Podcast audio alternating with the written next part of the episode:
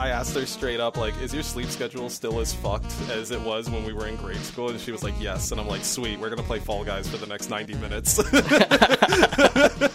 Perfect. What's up? Welcome to Deep in the D-Pad. You know the drill. RK Taylor here with Carlos Gutierrez. Hello, friendly neighborhood game designer and host. Not for this episode, though. I'm you sound like a co-host. You sound like a ghost or something. You sound like, ooh, you know, there's like that undulating vibe. Yeah. I'm throwing the whammy bar on my intro for this one. Whoa. Ooh, guitar hero. Okay. Also, regular guitars, too? I don't know. Regular guitars have whammy bars, yeah. Okay. I don't know how electric guitars work.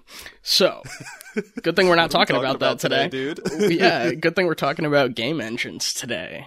Unity, Unreal, what happened before these game engines? Are there any other emergent game engines that we should talk about? And also, how do engines work in general? What does that term even mean? Carlos is going to give us the good information today. But first, we have our D-pad delights.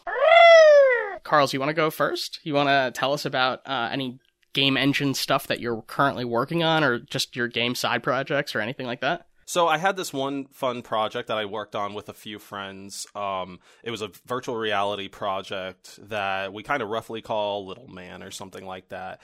And Little Man is this kind of Katamari-inspired game. I don't really remember how we pulled in the...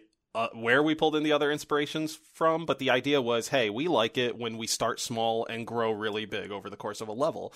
So we then asked ourselves, like, what kind of feels good in VR, and like moving your arms around feels good. Like some of the low level stuff is like eating something in VR is very VR, like flat screen games. You eat things all the time and it feels no different, but eating something in VR like feels cool because you're putting it to your mouth and it disappears and makes a sound. But we decided to kind of take that idea of Katamari plus eating, which I guess is kind of like Pac-Man-esque. I was thinking more like Snake or Centipede, where it gets Snake, yeah. That's a better one, yeah.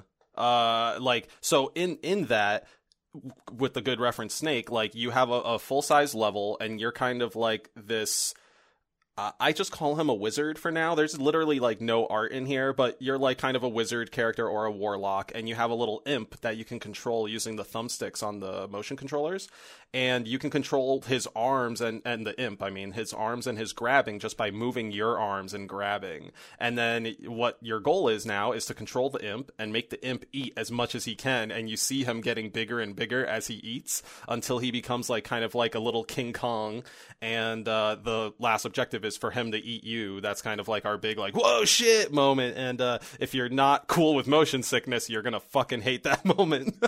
But it is a very surreal like Attack on Titan type moment, especially because you are the one dictating the action. Like, you know, oh, I'm holding my hand up and I'm holding myself in my hand up, which sounds like really trippy, and it's like visually pretty trippy and cool. But that is what we have so far. It's just a demo level where you run around and you eat shit until you eat yourself. And that reminds me of my side project. The Trover Saves the Universe. Trover. Yeah. Yes, thank you. What you were saying about like basically controlling a thing that is acting on itself, right? Mm-hmm.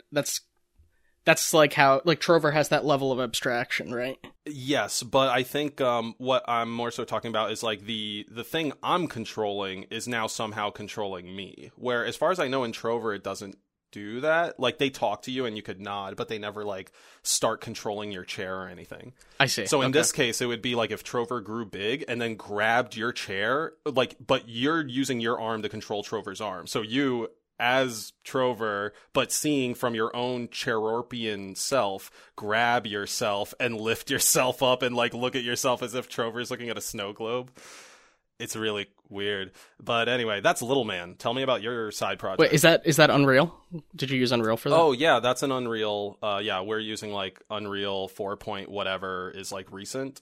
It has like some built-in virtual reality stuff, but like any game engine, you gotta build a lot around it to support what you want to do. So yeah, we've been kind of nursing that for quite some time. So has this been released? Or when you say nursing it, do you mean you're still working on it like in chunks? No, like the project itself is not necessarily one game. We're just we're kind of exploring different technical paths and stuff as we like try out different ideas. Okay. So there's actually like three ideas or three semi-playable ideas within that project file, you know, because it's a whole series of like folders and shit. That's cool. But we don't have it as just one game because we want it to be more of that sandbox that lets us like express whatever we want, but quickly and in a way that other people could pick it up and be like, oh shit, I get this, which like that takes a long, long time. And that's why I say we're nursing it. 'Cause like, it's not the game, like the games are being nursed, but the tech, I guess the tech stack is what we call it, underneath all that is being nursed by like the engineer and or engineers on the project. And this is all just in our free time. We're not like breaking our backs for it or anything. I mean, we are when we really want to, like when, oh, little man needs to eat, but this bug is happening. Like I want to fix that bug. But outside of that, this is just stuff that is purely like, man, I really wish I could be doing this. And then just saying, well, then let's fucking do it. But like on our own terms. Yeah, I can piggyback off that actually in regards to my own side project. I've talked to you a little bit about it, but for 4 months in 2021, you know, like as the pandemic was kind of like phasing out, I downloaded Unity and I started to develop this game that I'm calling Mama's Bot. Right. And it's super early stages still, but you know, you were saying that you were kind of like creating the game that you were inspired to make because you wanted to play it, and you can't really do that yet. I mean, with VR especially, there's so much ground that has yet to be tread. There's so much exploration to do, and like really defining what the genre itself is or the medium itself is. But what I wanted was a like platforming roguelike that wasn't an action game at all. You know, doesn't have any combat, and so that's the direction I'm going. I don't know any games right now that are currently doing that, and I like roguelikes, I like platformers. I don't always want to be bopping something on the head, you know. Sometimes I just want to be jumping around or like using a lasso or something like that. So yeah, that's kind of, and I've learned so much already just from, you know, watching YouTube videos. There's so many resources out there. Unity is very complex, and you know, I just know that I'm at the tip of the iceberg. But one thing I've really enjoyed about it so far is that I've learned some programming. I've done some visual art. You know, I got different graph paper, and I want the art style to be very like geometric and stuff. And I've done some of the like animating, you know, taking the different, the stills and, you know, having them execute a specific, you know, combination of those, like almost flip book, like, you know, yeah, depending on the button inputs. And now I'm on the music phase, and I've like my project has totally derailed because I'm just like obsessed with, you know, like music theory at this, like for this month right now, you know? Yeah. I mean, it sounds like for you, because you're covering all these different bases, and because, you know, you're early on into it, you're learning a lot of new stuff, and it's gonna take you a while longer if you keep going at this pace. Do you feel okay with that? Do you think that might hurt your morale if it goes on a little too long as you're learning these things? Yeah, I thought that I would be able to create the game much more quickly than I now understand. Like I was originally thinking like, oh, this would probably take like a year max. And now seeing all the different parts and knowing that I'm trying to like do this entire thing on my own, I know that this would be a years long project. Like no doubt about that. Yeah. And I also, you know, because I'm like stepping outside it for a minute and you know, playing music instead, and learning about like how music works really. I still feel happy and motivated to pursue and to like, you know, learn and be creative at, you know, like not simultaneously, but like in tandem, I guess, you know, or like it's like switching back and forth between learning, and then trying something. So as long as I don't like have like rigid deadlines or timelines, and you know, also the fact that it's not, there's no like financial dependency on this whatsoever. I'm able to do this as a hobbyist. I don't really feel that pressure. You know, I think it's like in my work with like the clients that I work with, one thing that I was taught in some training, which, you know, most of these trainings are such an eye roll, but I thought this was such a good takeaway. You know, I work with young adults who are coming out of foster care, so they are often they haven't had a lot of support, and my job is to provide them some of that support. And that could be like going to the DMV and getting their permit, for example. And I can encourage them to take practice tests, or I can do that with them or something like that, right? And this is just one really tiny example, but the idea from the training is to be task oriented rather than goal oriented. And essentially what that means is like, don't expect the outcome, you know, don't wait for the reward. You know, if your goal is to get this person a permit, they may have failed the test like 5 times, and like you have to be okay with that. You have to be resilient to that. So knowing that you have done your job by enabling this person to even take the test, that may have been an opportunity that they didn't have otherwise. So it's a way of feeling like compassion satisfaction rather than compassion fatigue, right? And I find that is similar with creative work. You know, when you're creating a game, as long as you're enjoying the process of creating the game, and you're following a passion that you have, and you're, you know, and you're not financially dependent on it. This is specifically for hobbies, I guess. It's much harder when, you know, your food is dependent on your ability to create. Right, but yeah.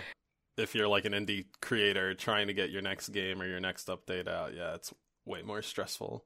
And now let's get deeper into the D-pad. Okay. Enough of this. Let's just break down what a game engine is. Please just work with me like I am a kindergartner, okay? If someone knew nothing about technology, right? What is the function of a game engine, I guess, like in the most basic sense, a criteria that would cover all things that we would refer to as game engines. So without using any specific game engine as an example, ideally. For someone who knows little to nothing about technology. Let's assume they've played a game. They understand what a game is. All right, that's a fair step easier. Let's say they played the original Mario or whatever. Yeah. So the game engine is kind of the like backbone of... It's the technical backbone of the game. If we look at it in a more, say, automotive or vehicle sense, the game is a car or a train. It's your vehicle that you transport across some sort of platform. And the engine is your roadway or your rail system. So your game is your car, your engine is your road, your game is your train, your engine is your rails. The engine is what allows the engine makes the tracks that allows your game to like properly run and function the way it's supposed to. A car without a road could operate, but it's probably going to be bumpy and uncomfortable. A train without rails, I don't think works at all. I think they just immediately fall over like a fucking cow tipping or something. But so the game engine is the infrastructure. And basically the game itself, like the software that the application that you're running, how is it able to switch between different tracks? You know what I mean? Like, so what do you mean by switching tracks? Do you mean like changing the engine while the game is in progress? I'm having trouble with the vehicle metaphor because game engine is like an already a part in a car at one. Yeah. You know, so it's like, really, can we do it without a metaphor?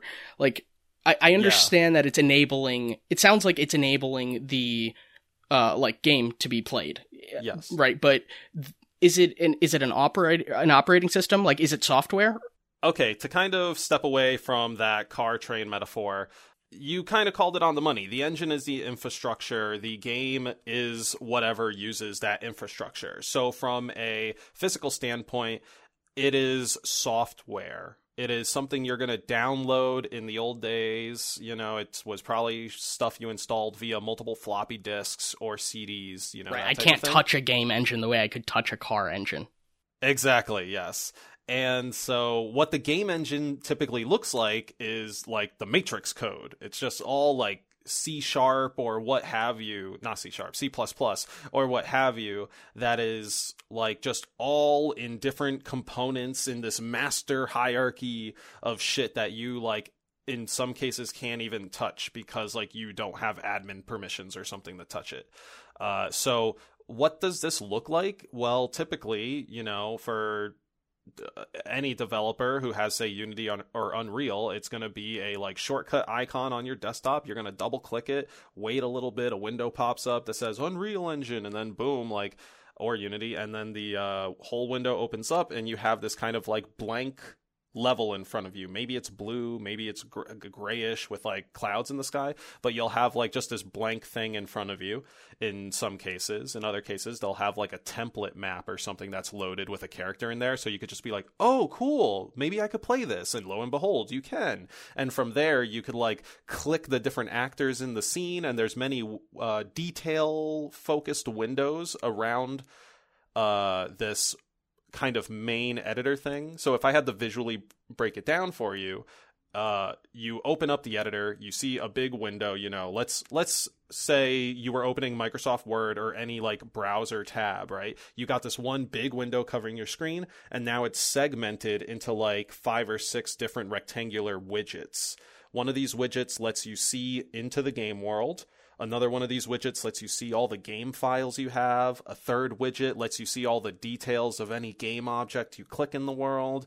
Another widget may tell you what levels you have in the world and or what those levels contain. And that helps you kind of organize your files and make sure shit doesn't get out of hand, where you have like pickups living in the same level as like your hard-coded scripting for like action to happen and things right. like that. There are also layers. There's, you know, you can see what's in the foreground, what's in the background, and like what's in the midground, and you can create those layers. It's which is similar to how the visual Adobe programs work, like Photoshop.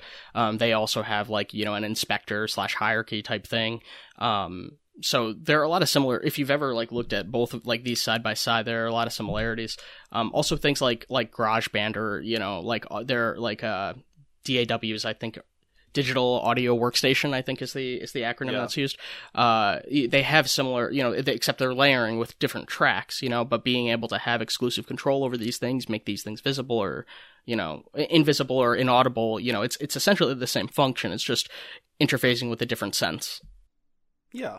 And we often see like kind of short screenshots of these things in those, like, to tie it into an earlier episode with the games hype machine or games journalism.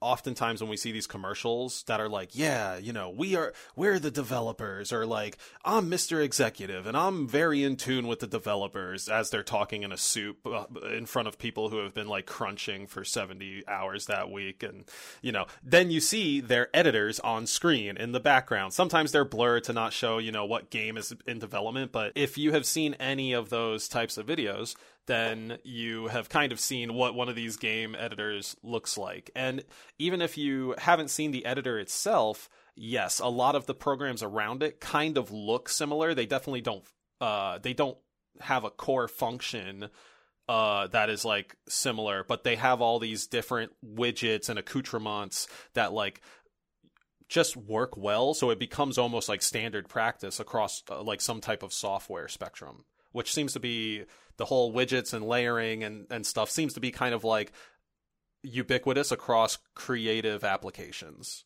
Like, I wouldn't necessarily see that in Excel. We found a very efficient way of like manipulating the data of cross mediums, media. One thing that blows my mind about game engines specifically, in contrast to these other digital audio workstations and like the Adobe programs, is that the game engine itself is like a bunch of code, like you said. It's like just like a ton of C#, right? But it's presenting you with this UI that enables you to code. So like there's just like a level. It's like, we have found the easiest way to write code and manipulate this, and then give that to developers so that they already have a bunch of tools. You know, they still have to learn how to code and develop and do all these design and all of that, but without the game engine, you know, or imagine creating a game engine from scratch. You know, you have a lot of tools at your disposal because they already came packaged. There's been a lot of trial and error. People have realized how to make this more efficient. And I guess that makes me wonder what game engines like looked like in the past, but like, I guess let's hold off on that. I'm curious about like the UI of them and stuff, but before we do that, I want to touch on like consoles really quick, because I was thinking about the infrastructure conversation that we were having, and it would seem to me that the like N64 would be the infrastructure, the physical machine, and the train on the rails would be the cartridge that you would be like literally putting in, and like it would be connected with a different medium. In the physical sense, that definitely connects, yeah. Right. So why is it? I mean, it is the case that if you have like let's say an N64 game and a PS1 game, right? They could be made in the same engine, but they're not able to be played on the same console. So where does the console fit in, you know, to the whole game engine conversation? So that's kind of like towards the end step, I suppose. I can't really speak for how it was handled like decades ago, but I can tell you more or less how I understand it works now, which like if you have Unity or Unreal, you have your game set up as a game, and they have magic code in them that basically allows you to build out the executable, the .exe file that you double click to run the game. It builds it out in whatever special way, coding wise, it builds it out for like the PlayStation platform versus the Microsoft platform, say, versus the Nintendo Switch platform, because they have some sort of differences in those console software architectures. I think I am now really close to talking straight out of my ass, but I believe that's kind of how it works. It's like the PlayStation software that's already in there, the PlayStation operating system, like the data that needs to be pressed to disk for that type of operating system is slightly different than the data that is needed to run on an Xbox. And that's because there's hardware differences, right? Like the software is tailored to the specific, let's say, graphics card, which would be like a piece of hardware. Is that correct? So the consoles themselves are built with, in some cases, very similar components, and within those components has to be software, some sort of operating system or software architecture that utilizes those components to, say, their fullest potential. And to make that happen, there are, I guess, like some sort of like coding differences within, say, a PlayStation and an Xbox and a Switch and what else have you. Actually, this could also be, I imagine there is also something about like NPCs themselves, because like I hear problems, or rather I read problems on the internet of like, oh, this certain like graphics card is not working for the game, and it's like a modern graphics card, and the devs will say, oh, we actually like, you know, we haven't like worked in support for that framework yet. So I think that problem, but for consoles, is why when you launch Unreal and you're like wanting to play a build of your game, it gives you the options to export it to, say, a Microsoft framework, a Sony framework, a mobile framework, because seems like most phones just have the same platform type architecture, and say like the Nintendo one, it gives it just special code so that it can inject itself to the operating system of that console, I believe. Okay, cool. That is helpful. Okay, can we get to the history? Yeah, let's jump into some history. So is it the case that every game has like, was Pong created using a game engine? Yeah, so I think so, and we'll go even earlier than Pong, because Pong, you're talking about like, okay, Pong backgammon it is, and there was yeah, so it was actually called Tennis for Two, and it wasn't built on a game engine per se. It was Tennis for Two. It was built on either a kernel or some type of display hardware. Like, basically, it's like, what if, you know, 1960s IBM Watson, which is probably the size of like a letterbox, what if that had a little like submarine radar screen on it, and you could play Pong? Like, that's literally what it was. Yeah, like, I've seen the pictures was like, before. I'm gonna hack this mainframe and fucking make Pong, bro. Like, oh my god, that's so funny. Excuse me. So that's kind of like where things started out. Like, that's not the definitive start, I'm not sure, but Tennis for Two was like a real big moment for like early games, and that later on down the road, more things were being built on, say, display hardware, which means kind of like the consoles or the arcade cabinet. Like, it's specifically like this machine only runs Streets of Rage and nothing else. Like Pac-Man for Atari 2600 is only built for 2600. Like it's built from the ground up for the 2600, which is why back in the day, quote unquote, when we were playing games like Spider-Man 1, the movie, the game, you would have a different game for the GameCube version, the Xbox version, and the PS2 version.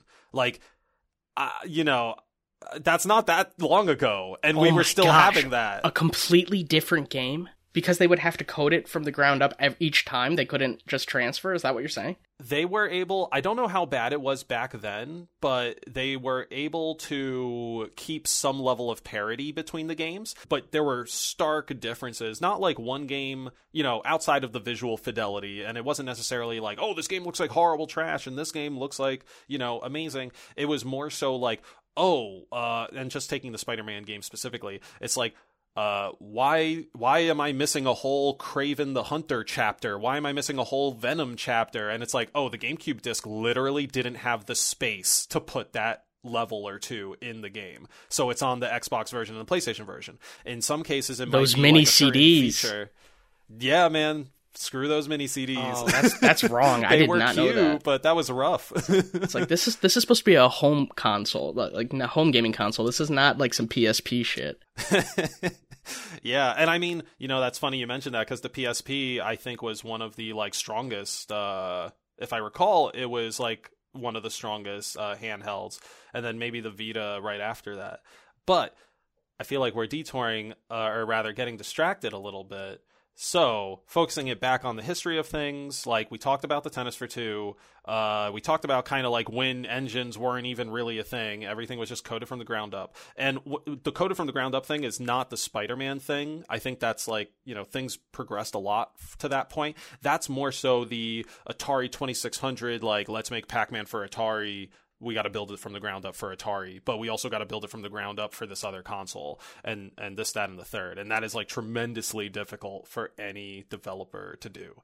But moving forward from that, we kind of get into the, I guess, NES, SNES era where like they're still building things from the ground up, but I think we start to see a bit of templatization, if that's the word, like prefabrication, you know, like basically these 2D construction kits. RPG Maker is a modern day example of one that's actually been around since like the 80s, RPG Maker or something like that, which RPG Maker I think is a variant of Game Maker, which is a 2D game engine specifically for 2D games on PC. There's also Click and Play, which came out in the 80s and I think has gotten multiple iterations. And I mean, the most recent example that's probably hit it big is none other than Super Mario Maker. You just have a tablet, click, clack, click, clack, click, and you play. It's literally click and play with like all the sound effects of like the bricks coming together and you testing out your stuff. So like back in Mario 1, Miyamoto had to use literal graph paper to map out like his levels, and I don't exactly know how that translated into like the engine itself. Maybe it's something similar to how Mario Maker works, and that's why they had to do it on graph paper. But we've progressed so far since then. I am very happy for it, because making games was tough. It makes sense that they would use graph paper. I mean, one of the first features that I learned when I was beginning with Unity was how to like enable a grid system, because you just need to know how like the size of things, the distance between areas, and you know, like distance is extremely important for any visual medium. Where right? things sit is vitally important to like so many things in the game. Yeah. Says the level designer. Yes, location matters. Location, location, location. That's what realtors say. Yeah. You're like the like overzealous professor who's like chucking their opinions at the students, and they like just take it as gospel. You know, you're like, level's the most important possible component of a game, and there's just like some lighting engineer who's like crying right now. Oh, I mean, no. Well, yes, of course. Of course someone will feel strongly about something, but I definitely take lighting as a big consideration. So you took us from Tennis for Two, which came out in the late 50s, and through the 90s. When did Unreal and Unity pop up? I think that most people who game in general must have they must see these logos, right? They're at the beginning of almost every video game. They're completely ubiquitous, and people have probably never paid attention to them. I'm sure that there are some people who like have no idea what that even refers to. You know, I don't think I would have even 5 years ago or something. So how did Unity and Unreal become so big, and are they like the duopoly right now? I mean, is there anything that could possibly threaten their duopoly, or is it just that they really perfected game engines to a point where there doesn't need to be any third? Nah, nobody has done that yet, but you've got a good slew of questions, so I'll try to tackle them in order.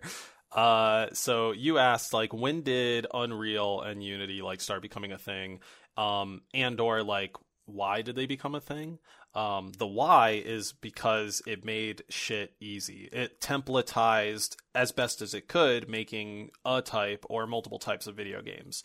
Rather than having to build something from the ground up every single time, the entire workforce was like, why the fuck are we rebuilding this shit every single time? Like, a phrase we hear often in my field is, don't reinvent the wheel. Don't reinvent the wheel. Because I think, you know, this was literally them every single time, reinventing the wheel up until 1998 when Unreal Engine 1 is released. May 22nd, 1998 is when the Unreal Engine comes out, and it comes out with Unreal Tournament, the first Unreal Tournament, a first-person shooter. It's got, like, multiplayer, I think, online connectivity, and then has this, like, here's this, you know, sandbox for you to make your own shooter type of Unreal game and fuck with it and, like, make custom maps, do scripting, do this, and, like, have it playable for other people that have Unreal Engine. That's how it started. You got me busting out the whiteboard. I'm hype. Really quick, before we get to the other questions, if we can even remember them, I just want to tack on that it's not just that you don't want to reinvent the wheel because that's a waste of time, although that is huge. I mean, that's that's the biggest resource, right? Right. It's also that you can, if things are already prefabricated, you can then do more complex, you can create more complex mechanics, right? Yes. So if you already have the structure for a skill tree, and then you can implement different skill trees in different parts of the game, you know, and you have the basic technology already worked out. You're just kind of changing the variables. And much like the things we identified with, like, Photoshop and the other creative programs, like the layering and the different widgets, we end up seeing that appear through the growth of Unreal and Unity. And where we get to see the complexity of games increase is through the kind of common usage of certain mechanics or tools within many games. So as the Unreal Engine and Unity get updated, they are reaching out to the creators, to the community of developers, and saying, hey, like, what do you need? How can we better serve you? Because they're trying to create a symbiotic relationship. They want to make a really good platform so people can make really good games, so that people will go and buy their engine specifically to make better and better games, and say, hey, I want to make open world games. The market needs open world games. Unity, give us open world capabilities. Unreal, give us open world capabilities. If Unreal says I can't, then the market's going to go to Unity. If now it is like, oh, Call of Duty's the biggest shit on the block, and Unity can't really do first-person shooters well, then it looks like Unreal is going to have quite a good amount of business for the next little while.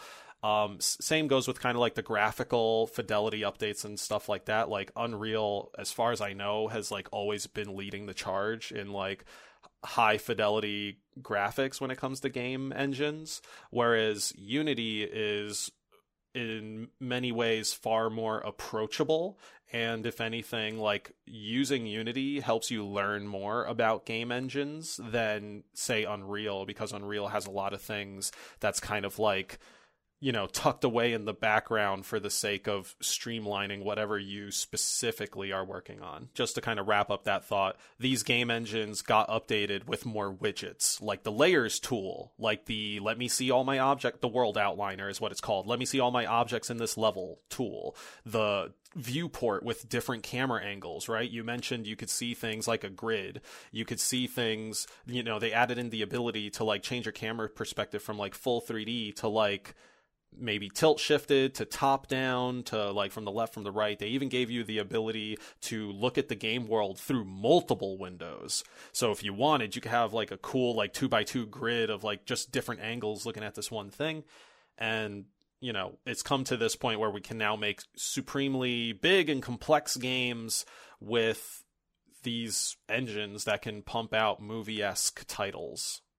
The engine is obviously a great utility, right? It allows things to become systematic and easily classifiable, and you know, imagine having a word processor, like a typewriter, old school typewriter, and then getting Microsoft Word and knowing that you have cut and paste.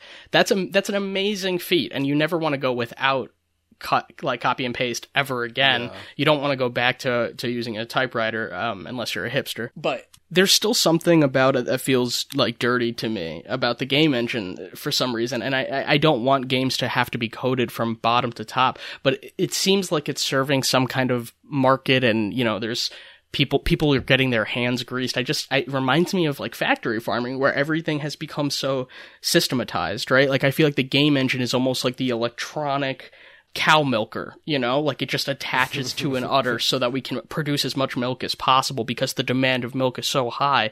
And there's something about that feels like less pure. But I, you know, again, like why reinvent the wheel, right? Like that's, I'm encouraging that feeling that I'm having is like encouraging a less efficient system or something.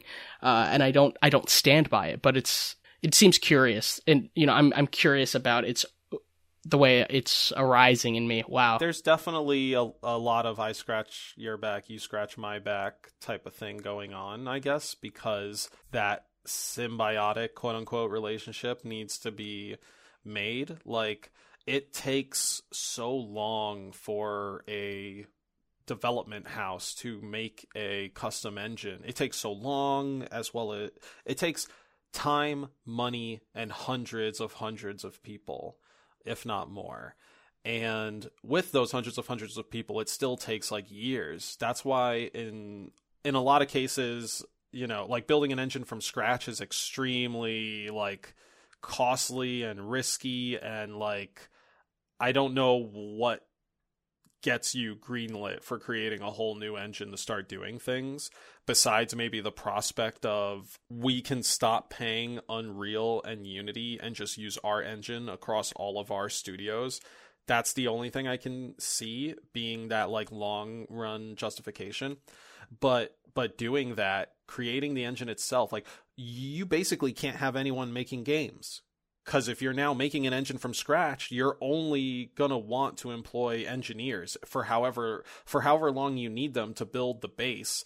And that is not to say that you shouldn't have artists and designers, because if anything, now they all have to get into the mix of the conversation, because they are thinking of like, what's everything I could have ever wanted from a game engine, and what's all the shit I wish every game engine I've used could have avoided. And that's like really hard for people to rack their brains on, but that is what happens at like the base level. Like there's no game making happening, and then it's like maybe 4 years in when they're finally like, oh well, now we have a viewport that lets you see the game world, and now we have a window that lets you click on all this shit, because they're having to build that themselves.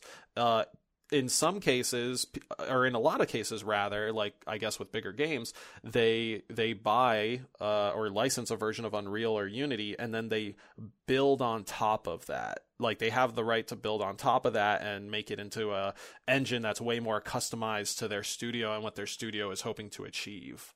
Yeah, it's like if we thought about like a company that employed painters, right? And then what they decided is that all of a sudden, instead of making paintings, they're just going to try to create every color by hand by appropriately mixing all of these different paints together. All of their efforts would have to go into creating new colors of paint, right? Exactly. Rather than like painting pictures. And they would have to believe that investment was... That was going to be, there was going to be a financial payoff or some other kind of payoff in creating all of these paints. Perhaps they could sell their paints to other people. Yeah, it's kind of like, I guess, taking either the palette of colors and like fucking tacking on your own extra like side palette for additional colors, or like, or, you know, this metaphor is going to get really weird, but so I'll just end it here. You could potentially, you know, if the palette that you're taking paint off of is your engine, you could potentially like break a piece off in a way, you know, move it around and attach it to another side that's actually like more helpful or something. Rather than like reducing from it, you're starting with a common place because nobody wants to make all that like low level shit again and again. And from there, you're like, oh, well, we really want to do cinematics, like knock it out the park. Okay, well, now we're going to like type in extra code for our cinematics. We're going to type in code so that like there's no loading screen when Kratos finishes a fight and then a cinematic starts. And we're going to have to code that in. We're going to have to code in both the ability to like seamlessly transition, as well as the ability to not need a loading screen, as well as the ability, you know, to have these characters. In some cases, these characters are like instantly being, they're being swapped in. Like their player character and their cinematic character are not the same. So maybe you need code to magically swap these people in without, you know, revealing the swap is happening, even if they're on screen at that very instant. That's the real magic, the real smoke and mirrors shit that the technomancers do. For our skill tree today, I wanted to talk about narrative specifically, something that we could relate to in video games, but also that transcends across other media of art. In the history of ideas, there's like a lineage of people who have influenced other people, right? And we can look at this as like a web, because some people were influenced by multiple people, and those people go on to influence other people, almost like a food web, you know, is kind of how I'm picturing it. The hero's journey, I think, kind of starts with Carl Jung, who was a psychologist who wrote a lot about archetypes. Yeah, you brought him up when we talked about Control, yeah. Oh, dope. Okay, cool. Yeah, there's a lot of Jungian stuff that's like in Control, and like the things that you collect and read, and there's a lot of like lore that's based on his work. But this book that I'm holding up is by Joseph Campbell. Joseph Campbell was influenced by Jung, and he was a folklorist. So basically, he just studied storytelling across different cultures and different time periods, and he found commonalities between them. Right, that was kind of like his whole shtick. He and George Lucas like were like intellectual bros, because the hero's journey, Star Wars was based on a hero's journey. Right. Joseph Campbell, I think he was kind of a celebrity in his day. I guess I should talk about what the hero's journey is, right? That's the whole point of this. That's what the skill tree is about. The hero's journey is a path, right? I learned about the hero's journey from the perspective of writing fiction, right? And I studied a guy called Christopher Volger, who took the ideas of Campbell, who took the ideas of Jung, right? And so across, you know, a century, the people are writing and reacting to different ideas. But the idea of the hero's journey, and it comes from the archetype of a hero, right? The original Jungian archetype, right? It takes a character who, through the process of transformation, and like literally any protagonist of anything, right? Except things that are like postmodern, right? This is something that sets postmodern work apart, is that there isn't necessarily some kind of triumph or some kind of transformation, and that can reflect the bleakness of a world. But, you know, for prior to the postmodern era, and I think still in most video games, there is some kind of quest that a person is going on. For more literary work, that's usually more of an internal quest, and for, you know, genre, like what is classified as genre fiction, like sci-fi or fantasy, that's an actual quest, like an external quest. So getting the ring, you know, in Lord of the Rings, or defeating Voldemort in Harry Potter. Those are very external, conquerable goals, rather than something that's like about like a transformation, like how can I deal with the grief of losing my husband, is an internal, more kind of like literary, more psychological approach. But the hero's journey, because video games require interactivity with the world, their journey is similar to the genre fiction type of approach, right? So usually there's a task, you have to collect things, you have to get to some finish line or something like that, right? Right, like Luke needs to meet a dude, get a lightsaber, learn a trick, and then he could beat the bad guy.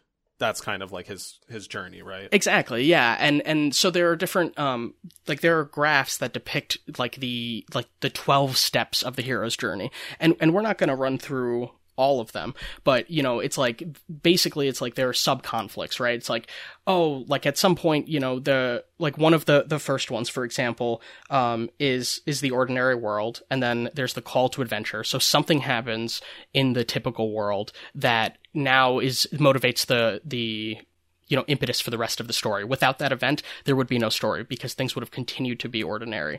Right. Bowser shows up, steals a princess or a fairy, and Mario's like, oh, fuck that, and has to chase after. Absolutely. Usually in like, I don't know how often this is true in video games, and it would be interesting if you could think of any examples, but the next step would be the refusal to call. Okay. So normally, you know, this is you're a wizard, Harry, and he's like, no, I can't be a wizard. That's ridiculous, you know? And then it's like, right. Oh, well, he's on his path, you know? So the idea of conflict, there has to be some kind of conflict. The person cannot just readily accept the responsibility because that person kind of already is a hero. There has to be some resistance. Often they're guided by a mentor, which is the fourth step, right? So that could be, that's the Merlin type character. There's someone who has the knowledge, the know-how, who is not personally capable of completing it, right? So if it was a sports right. movie, this could be a coach. They're not athletic enough to do this, but maybe that's is that like Hattie, the hat character from the newest Mario game? I was thinking like Toad is often the mentor because for the player, okay. See, it's interesting because you are controlling the player and you're mm-hmm. controlling the character in a video game, but they also have to feed you information. Like they're not necessarily feeding Mario the information of press A, but they're mm-hmm. acting like it because it's coming out in dialogue. So it probably changes across the Mario franchise, but like yeah. when I think of Mario 64, like Toad was like there for tips. You could like walk up to Toad and ask Toad a question or something like that. True, yeah, like Toad was all over the place, and they somehow knew exactly like what was going on, but they just couldn't do it themselves. Like, oh, dude's at the top of Bob-on Mountain. I'm too small to pick him up. Mario, you're just my stature, but you can pick him up somehow. Go do it. Yeah. The next few steps are about, you know, accruing allies, getting enemies, you know, having the major battle. And then it rounds out by going back home. Sometimes there's a step called the resurrection, right. you know, which very like Christian like language, I think, you know, I think that's part of like the Jesus's hero journey involves the resurrection and return. But that's the final one, right? So it's return with the elixir is what Volger calls the final step. So basically they come back, they're either celebrated or, you know, they have the key to the city or something major happens in their return home. The townspeople feel safe, blah, blah, blah, blah, blah. Now they're celebrated and eventually they become their own ordinary world afterward, right? Like this is the idea at the end of, you know, fables like happily ever after, right? That's what that is telling you is, and nothing else ever, there was no conflict ever again. This was the ordinary world forever. The world had changed for the better. There's a sense of permanence to it. There's no need to tell another story because this was legitimately the end of anything interesting that ever happened here. But yeah, I don't know. I was just thinking like this would be a cool way for people who hadn't encountered, the hero's journey before, perhaps thinking about games through the lens of understanding the similarities across games, and not in a way that is trivializing them, but perhaps even connecting them to other forms of media or like really old stories, any fables that people are, you know, familiar with, or stories that your grandparents told you growing up, or anything like that. You know, like they're looking at like this kind of central arc that transcends storytelling. I also want to say that there is controversy about this because it's kind of like formulaic and some people are resistant to the idea that there is just what is called a monomyth, right? That's like what the hero's journey is considered. Yeah. The extremists would say there is only one story, literally, right? Like everything is using this story template. Right, they abstract everything to the point where it fits that formula. Yeah, and I think I would like to talk about things that resist monomyth, like at some point in the future. I think that could be like a... Yeah, I was just about to ask you, like, are the people who make this monomyth argument, are they just like taking examples and paring them down until it fits this thing, or does it actually fit just that much stuff? And that's absolutely like a huge topic that we could jump into that's way too big to jump into right now. Maybe we'll do it as a bonus bite, or who knows, a full episode. Oh, and the one thing I almost forgot to add was I think a lot of your hero's journey stuff that you mentioned, I got a lot of different like Marvel stories out of it, and I'm sure they like heavily, you know, pull from that framework, Marvel Cinematic Universe specifically. Absolutely. Almost to a T. I think Wisecrack did a video some time ago on it was either Monomyth or like Joseph Campbell and how he relates to Marvel. And there was like some really cool things about like roles like the warrior versus the magician versus the hermit, or and what those people became, and how like Captain America transitions between different roles, and how Tony Stark transitions between different roles, and to some extent gets to that resurrection point that you were talking about, bringing the elixir back home with the Infinity Gauntlet. And all of that was like super cool. So if anyone's listening, I highly recommend checking out Wisecrack's MCU Joseph Campbell video, and definitely checking out Hero's Journey by Joseph Campbell. I'm somewhat familiar with it because of one of the courses I took in college, but I never gave it a really thorough read. So this was a great bit for me, dude. Dope. I'm glad you liked it. The only thing I want to say before we wrap up is I think it was probably the case that the more mainstream the like film or television, the more manicured the arc is to be like perfectly adherent to the hero's journey, because it's such a riskless, it's almost like generic at this point, you know, like for writers who are familiar with the hero's journey, you'd want, many of them would want to, for the sake of creating new adventurous art, you're trying to manipulate the things in the hero's journey and warp it. You don't want to necessarily abide by the formula, even though you recognize its ubiquity and its importance, and the psychological ways that it affects readers or experiencers of the art. But Disney doesn't want to take risks, right? Like, it's just, it wants something that it knows is going to sell, that they're going to pour all this money into it. They're not going to try to be avant-garde, right? They're going to try to be as mainstream as possible.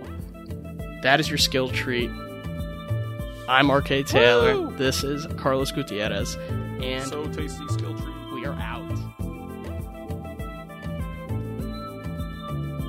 Thank you for listening to Deep in the D-Pad. Subscribe wherever you listen to podcasts and share us with your friends. For updates and discussion, follow us on Reddit at r/deepinthedpad, Facebook at Deep D-Pad, and subscribe to Deep in the D-Pad on YouTube. Don't forget to hit the bell. And if you want to ask us questions or you had a chance to share your own D-Pad delight on the show, email us at askdeepinthedpad@gmail.com. Be sure to put question or delight in the subject line. Big thanks to 8-Bit Jazz and Kevin MacLeod for supplying the music for the show.